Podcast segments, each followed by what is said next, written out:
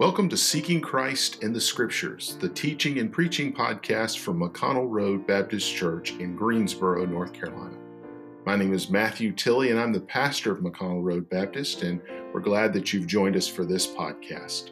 If you'd like to learn more about the church, please visit us online at mcconnellroadbaptist.org.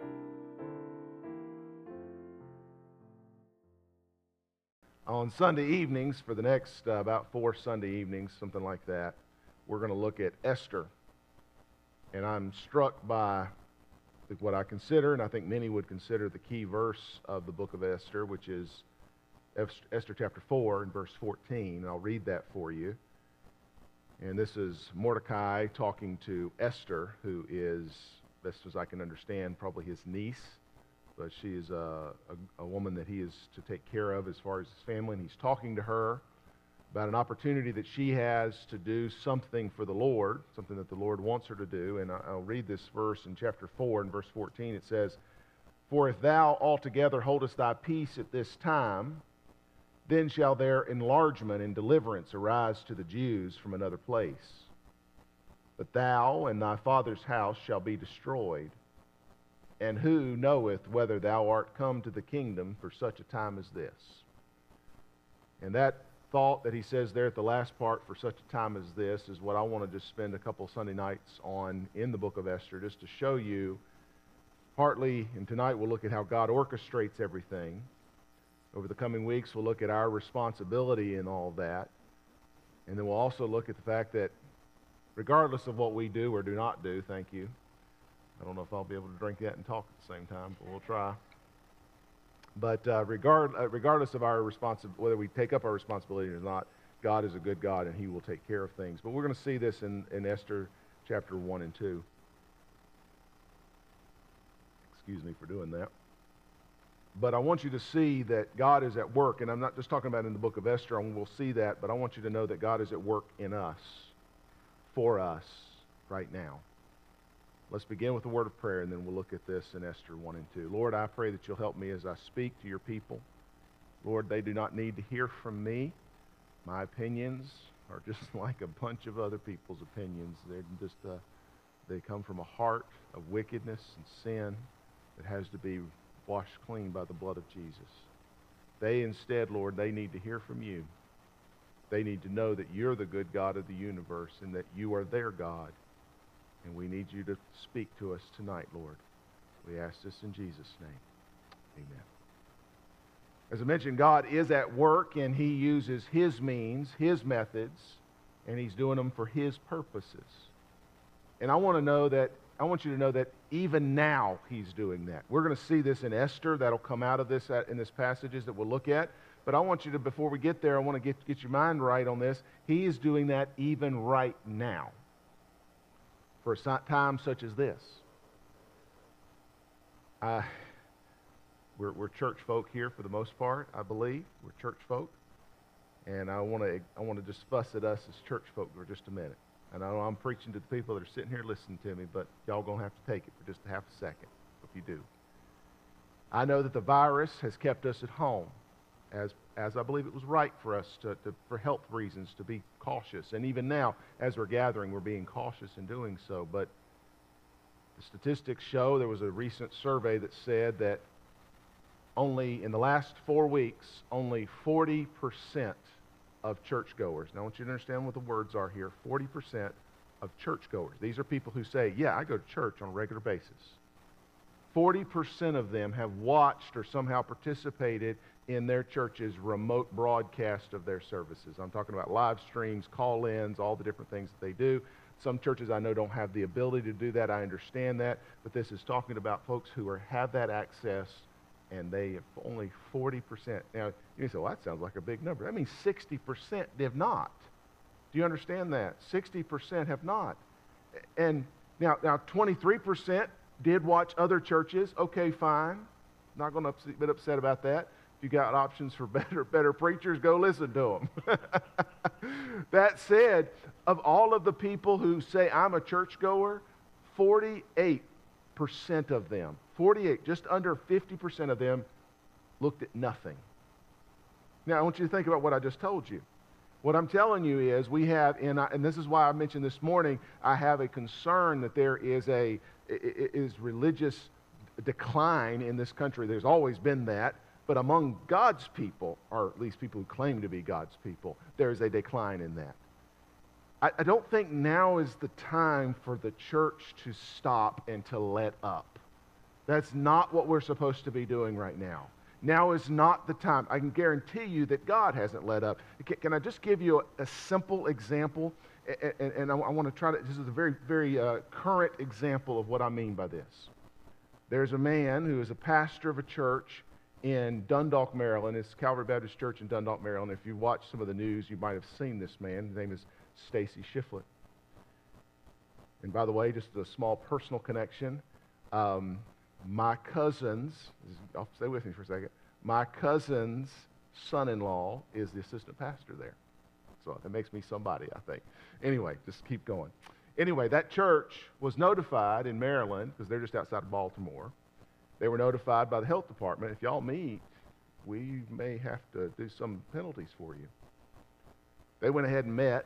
Then the next day, they get a letter from, or the next week, they get a letter from the health department that says, We're going to fine you $5,000 for coming together as a church. Now, I want to make sure y'all know that they did. I think we've been pretty, pretty uh, appropriate in how we the measures we've been taking. I think they actually went a little even further in some of the measures they took. So they were being very rigorous about this to understand that it wasn't, wasn't willy nilly. That said, they met, they got served a fine. And then Pastor Shiflett stood up in his, in his pulpit on a Wednesday night and he preached a sermon essentially talking about the fact that they were going to worship as God intended for them to worship. Again, you might have some issues with his message. I, don't, I really don't care about that point as much as simply here's a man who's taking a stand to do what is, he believes that God would have his church to do. He stood there and said, I'm going to do, where we as a church are going to meet as God intends for us to meet. And of course, he, he very dramatically tore up the letter. If you saw the video, you may have seen this. He tears up the letter that says they're going to be fined. And then the next day, of course, he makes the rounds on the, on the news. And I don't think, and, and then, then right after that, I think it's the next day, President Trump stands up and he says, I'm going to support the churches and I'm going to do everything I can. Again, we understand his powers are limited, but nonetheless, he's going to do what he can in order to support the churches and all that. He said, Well, why in the world are you telling me that story? Well, I want you to see here that now's not the time to let up. Now's not the time to stop. We need to continue to go forward. It's not about a political agenda. Goodness, no. Goodness, no. But it is about doing what is right. And you know what God's going to do? He's using all of those parts and pieces to get his message across to make sure that his, his gospel is preached. And my job is simply to do what's right in the whole thing. He is orchestrating that. I, I couldn't imagine an independent Baptist preacher standing in his pulpit preaching, and then two days later, as a response to that, in support of that, the President of the United States getting up and making a statement in honor of that. I, I can't imagine that. But you know how that works? It has, I'm not, I'm not saying one thing good or bad about President Trump. I'm saying everything good about our God who says, I don't care if it was, I don't care what president it was in the White House. If God had wanted that to happen, that is what is going to happen because he orchestrates these events when we, when, and our responsibility is simply to watch him work. In Esther, in chapter 1, I'm just going to cover chapters 1 and 2. I won't read it from, from beginning to end, but I will pick up a few verses. So if you don't mind turning your Bibles there and we'll follow along. We're seeing that in Esther, God is orchestrating circumstances and events. If you know the arc of the story, you've got um, a king who brings in a new, new queen. Her name is Esther. She's the title of the book. He brings her in, but at the same time, there is a, um, there, there's a, a plan to, to kill off all of the Jewish people that are in captivity here in Persia. Somebody who gets a sort of a scheme to do that. But Esther, being a Jewish woman, has an opportunity to turn that around because God has put her in a position to turn that around. And ultimately, you'll see this unfold in this story over the next few Sundays if you haven't, don't know the story. But just know that at the end of it all, God uses this woman at this time in this place to save his people. Even though it looks like it's all narrowed down to one, one moment where the Jewish people would be wiped off the earth and the Messiah that was promised would never be able to come, but God saves his people through this circumstance. And what I want you to see is that God orchestrates all of this. He orchestrates the fact that there's this specific king at this time. In chapter 1, um, in chapter 1 in verse 1, it says, Now it came to pass in the days of Ahasuerus.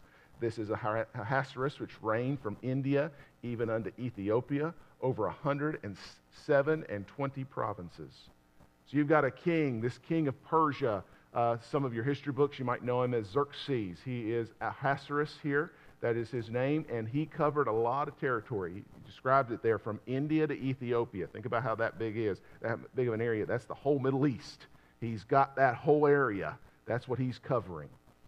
He's apparently a bit of an arrogant man. If you go to verse 4, it says, When he showed the riches of his glorious kingdom and the honor of his excellent majesty many days, even a hundred and fourscore days. Of course, he's got a lot to show, but he's wanting to show off everything he's got. He's an arrogant man. He wants people to see what he's done and how big of a man he is. And he's also apparently, there's a party that ensues in the next few verses. He's apparently a bit of a party animal. But I want you to see that God has orchestrated for it to be this king at this time. Here's a man who's reacting. I want you to think about this. He's reacting out of his gut. He's not reacting because of how smart he is. I'm not saying he wasn't smart, but when he's doing what you see in the book of Esther, he's reacting simply at a visceral level. And I don't think that's by accident. God knew that this was the king to put this situation in, that this was the right kind of king. And then God orchestrated him to have a face off with his wife. Look with me in verse 11, go all the way down there. And he brings out his, this queen, Vashti, to bring, queen, queen, excuse me, to bring Vashti the queen before the king with the crown royal to show the people and the prince her beauty, for she was fair to look upon. Please understand, sorry, ladies, but that's what the kings would see their wives as being a showpiece, somebody to be looked at, show how, how big of a man they are. They were simply a plaything, that's all. And, and I'm sure Vashti knew this when she signed up. So this is not a surprise. This is probably not the last or the first time that uh, Ahasuerus had ever asked her to come out and parade herself in front of all of his friends. I'm sure this was not. But for whatever reason, God orchestrated that this was the moment that she was going to say, you know what, I've had enough of this. I'm done with this. And in the next verse, it says, verse 12, but Queen Vashti refused to come at the king's commandment. And of course, that makes the king very wroth, it says there. But she picks now to push back, and I believe that is God's orchestration in this situation. It's also God's orchestration that the king is sitting there with his advisors, and he has a man right there beside of him named Memucan. You'll see him in starting in about verse 13, going down, verse 14, I think his name shows up. Memucan shows up there. And Memucan sees this as an opportunity for whatever reason. I, I, don't know what. Maybe, maybe he and maybe he, Memucan and, and Vashti had a falling out. Maybe there was some kind of backroom dealing that was going on. I don't know. But the point is, at this moment, Memucan plays on King Ahasuerus' arrogance and, and, and, and fragile pride, and he says essentially, Are you going to let this woman do this? Are you going to let her get away with that? That's what he says essentially in these verses. Why does he do it? I don't know. But at the end of it all, if you go down to verse 19, he says, If it please the king, let there go a royal commandment from him, and let it be written among the laws of the Persians and the Medes, that it not be altered, that Vashti come no more before King Ahasuerus, and let the king give her royal estate unto another that is better than she. And of course, the king says, Yep, that's what I'm going to do. And he does that. Essentially, king, Queen Vashti is stripped of her crown. She no longer has position. I don't know exactly what happens to her other than we just don't see her anymore. It is also God's orchestration that this same king, because I, I can imagine he would have access to, uh, not to be crude about it, but access to as many women as he wanted to. He didn't have to have a wife per se, but God knew that this would be a man that needed a wife and wanted a wife, and he was not content to just move on. He wanted another woman in verse 1 of chapter 2, it says, After these things, when the wrath of King Ahasuerus was appeased, he remembered Vashti and what she was done and what was decreed against her. He's sitting there, if you can imagine, kind of thinking, Man, I sure do miss Vashti. Man, I sure do. I, I need to have me another woman. I need to have another wife. I need to fix this problem. And of course, what he does, what he does is uh, he's not content just to uh, you know, wait, wait until the right woman comes along. He has essentially a beauty pageant. You can see this in verse 2. The king's servants, uh, he said, then said the king's servants that ministered unto him, Let there be fair young maidens sought for the king. And you'll see if you read the following verses, he brings all these women in so that he can evaluate them and pick, pick among them. It's also not without God's planning and God's orchestration that there's a specific person in the king's court at this time. If you're in chapter 2, go down to verse 5. Now, in Shushan, the palace, there was a certain Jew whose name was Mordecai, the son of Jair, the son of Shimei, the son of Kish, a Benjaminite. Benjamite. This specific man is here at this moment in time. I, I will say this as a side note. I, I, believe it's, it's somewhat tradition. It's not necessarily, you, you, can, you can sort of see it from Scripture, but scholars are differ, differ on this. But it is very possible that this man, who is a descendant of, of, of Benjamin, so he is potentially a descendant of Saul, is also going to be facing off with Haman, who it seems might have been a descendant of Agag, the king of the Amalekites, who Saul was supposed to wipe out. Do you remember this story back in Samuel? That was, it's very likely that these two men are supposed to face off again. If that is the case, again, just another example of God orchestrating this whole story.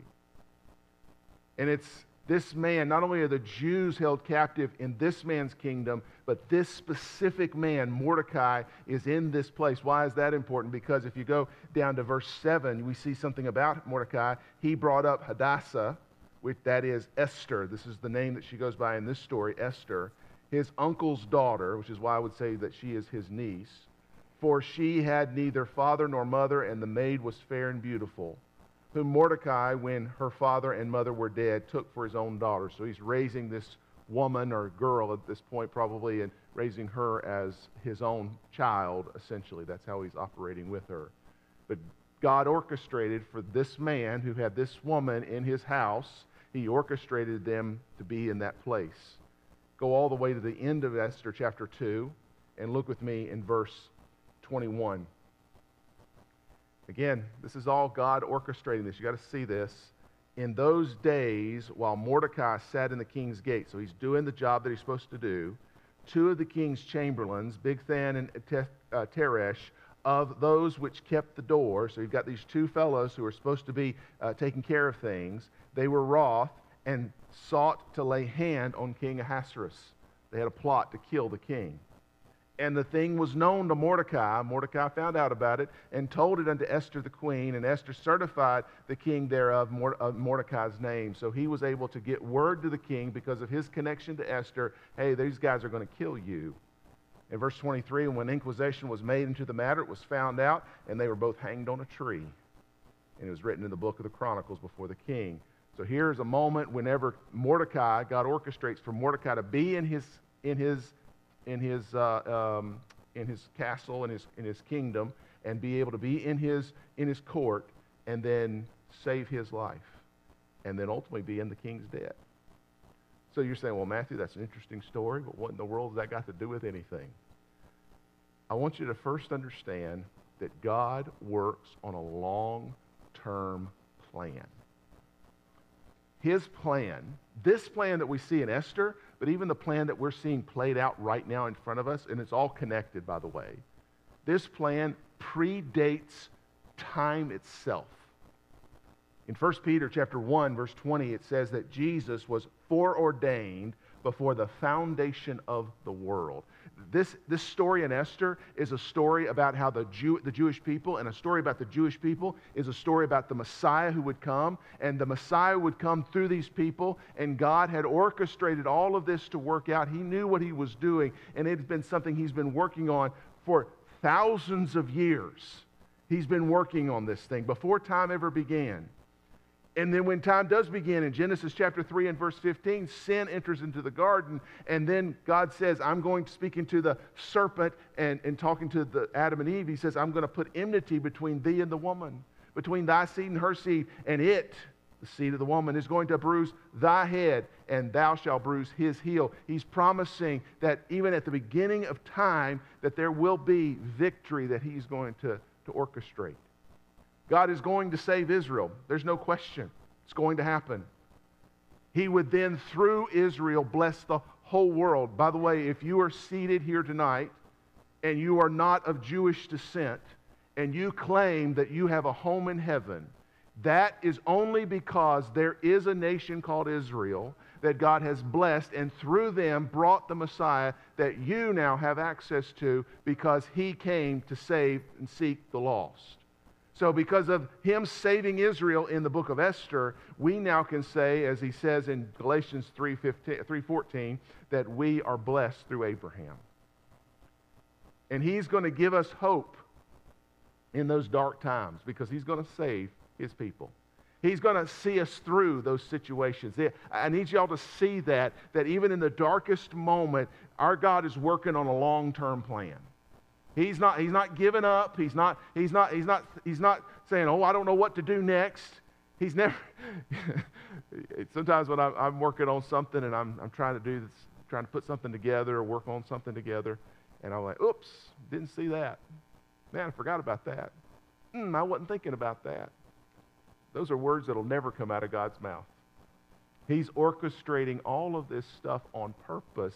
He is putting these things together, literally picking the person to be the king, literally picking the person who would fight against the king, people who would advise the king. He is orchestrating all of that. And can I go ahead and tell you, he's doing that right here at this moment, right now. We are, it is not by surprise that the president we have is the president we have. It is not by surprise that the governor we have is the governor we have. It is not by surprise that you are members of this church at this moment in time. It is not by surprise that God, God is not surprised by that. No detail escapes God's attention. He hasn't missed the fact that you exist. Sometimes we think, uh, you know, God's forgotten about me. He hasn't forgot about you. He hasn't forgot about, not just forgot about that you exist, He actually has placed you at this moment in this place. You may say, well, I, I just, you know, maybe, maybe you have this itch to, to go move somewhere else. And if the Lord allows it, nothing wrong with that. You can do that. But right now, He's got you right here. He's got you right here. And He's got some purpose for that. I don't know what it is, but He's made it so that you would be right here. Just like Mordecai, I imagine if I was Mordecai, I'd rather be back home in Israel. I would not want to be in Persia in the king's court. But God had a plan for him to be in that moment at that place. He does not uh, he doesn't overlook little details. What we have to do and our, our job and what Mordecai's job and Esther's job was and what our job is is we got to stop moaning and complaining about what is or what is not and start grabbing a hold of what God has given us and he has given us a lot. I'm talking even even can, can I go and say that some of what he has given us might be pain and it might be suffering. And that's hard to grab hold of. I understand that. Oh my goodness, I understand that. But do know that even in the pain and even in the suffering, that is what God has granted to us to serve His purpose. It is a small detail, but it is a detail that He's not overlooked. I want you to understand that God is up to something big. God is up to something eternal. God is up to something amazing. As, as Mordecai says to Esther, who knoweth? whether or not God has put you here for such a time as this. You see, our God knows what He's doing. Our God knows exactly what He's doing. I remember a few years ago when I surrendered to a call to preach, and there were many years where I was preaching in different churches and trying to serve in my local church, but I knew and I remember complaining to my dad. I said, Daddy, I don't know why God hadn't put me into a church to pastor just yet. And he looked at me and he does what he does. He can be a little sarcastic sometimes, and it helps me, as it should. He said, Well, you know what, Matthew? I think God must have messed up when he called you to preach. And I said, What are you talking about? And he said, Well, he clearly didn't know what he was doing. He, I don't know why he, he hadn't put you in a church yet, so obviously he messed up. Well, the fact is, my, my dad's point in that sarcastic statement is, no, God knows what he's doing. He may take him some time. He, he's going to do it in his time and his plan. He knows where He wants me to serve and what me, wants me to do. He knows what I'm supposed to be doing. And it's not just about me. He knows what you're supposed to be doing. Even though you feel like you're in that moment, like, I don't know what in the world's going on. Why am I right here? Why is this going on? Your God is orchestrating it all, and He knows what He's doing. And Romans 8:28 is still a true passage. And we know that all things work together for good to them that love God, to them who are called, the called according to his purpose. If you are one of God's children, if you're saved by grace, if you've been washed in the blood of the Lamb, everything that's happening to you is for an ultimate purpose. Now, can I stop back, step back just half a step here and say, if those things are not true of you, I, hate to tell you this, but your life is wasted. You need to get washed in the blood of the Lamb. You need to put your faith in Jesus Christ. But the minute that you cross over into that threshold and put your faith in our Savior Jesus, He has got an ultimate purpose for your life. He's got an ultimate purpose for every aspect of your life. It's always something that it's His purpose. If you go to that verse in Romans 8 28, He's talking about His purpose. It is His purpose, not mine, because I got all kinds of purposes, and some of those God don't really want anything to do with. It's His purpose, and He says it's going to work out for good, and it's not just what I think is good, because what I think is good is like a little child thinks, you know, it might be a good idea to drink a Dr. Pepper right before I go to bed. That's what a child might think is a good idea. And I, I might agree with him. It sounds pretty good, but uh, the minute you down all that caffeine and that sugar, you might be up for a little bit, as a little child particularly. So it's not just my good in that what I think is good, it is the ultimate good. He knows what best. He is always going to do what's right. Do you know that when I say that our God is good, we don't just mean He does good and nice things for me. We mean that He is good all of the time. He is always loving, He is always right, and He is always in control. He is literally orchestrating everything in the universe to make it work for His ultimate good. He is, the, he is the ultimate good of the universe, and He knows what He's doing, and He's working it all together to accomplish that. You know what my job is? You know what your job is? To be where God put us, to do right, and just hang on. I wish I had more profound advice for you than that, but that's what we got to do. Just like Mordecai, just like Esther, do what's right. They had opportunities to do the wrong thing. They had opportunities to go against God's word. They, they could have done that. That absolutely was an option for them. But the best thing, the way this worked out is, as Mordecai says, to listen, if we don't do this, God's going to save them from somewhere, but we're going to be hurt in the process. So we got to do what's right. In this time of this crisis, a lot of people, a lot of leaders, myself being one of those, the leader, one of the, the leaders of this church, we're trying to figure things out. We're trying to manage through this thing. You better believe there's been some second guessing. Is this the right thing? Is that the right thing? What do we do this? What do we do that? But I want you to be absolutely assured that God is not managing this crisis. God is not figuring things out.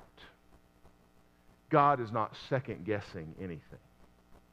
God is purposefully orchestrating everything, all of it, for our good, for our ultimate good, for His purposes. He's in control. We use a word called sovereign. God is sovereign. He's in control. He's working it all out, and He's going to do it in His timing, according to His plan, and I can guarantee you, if God does it, it's going to be good. God does it, you better believe it's going to be good.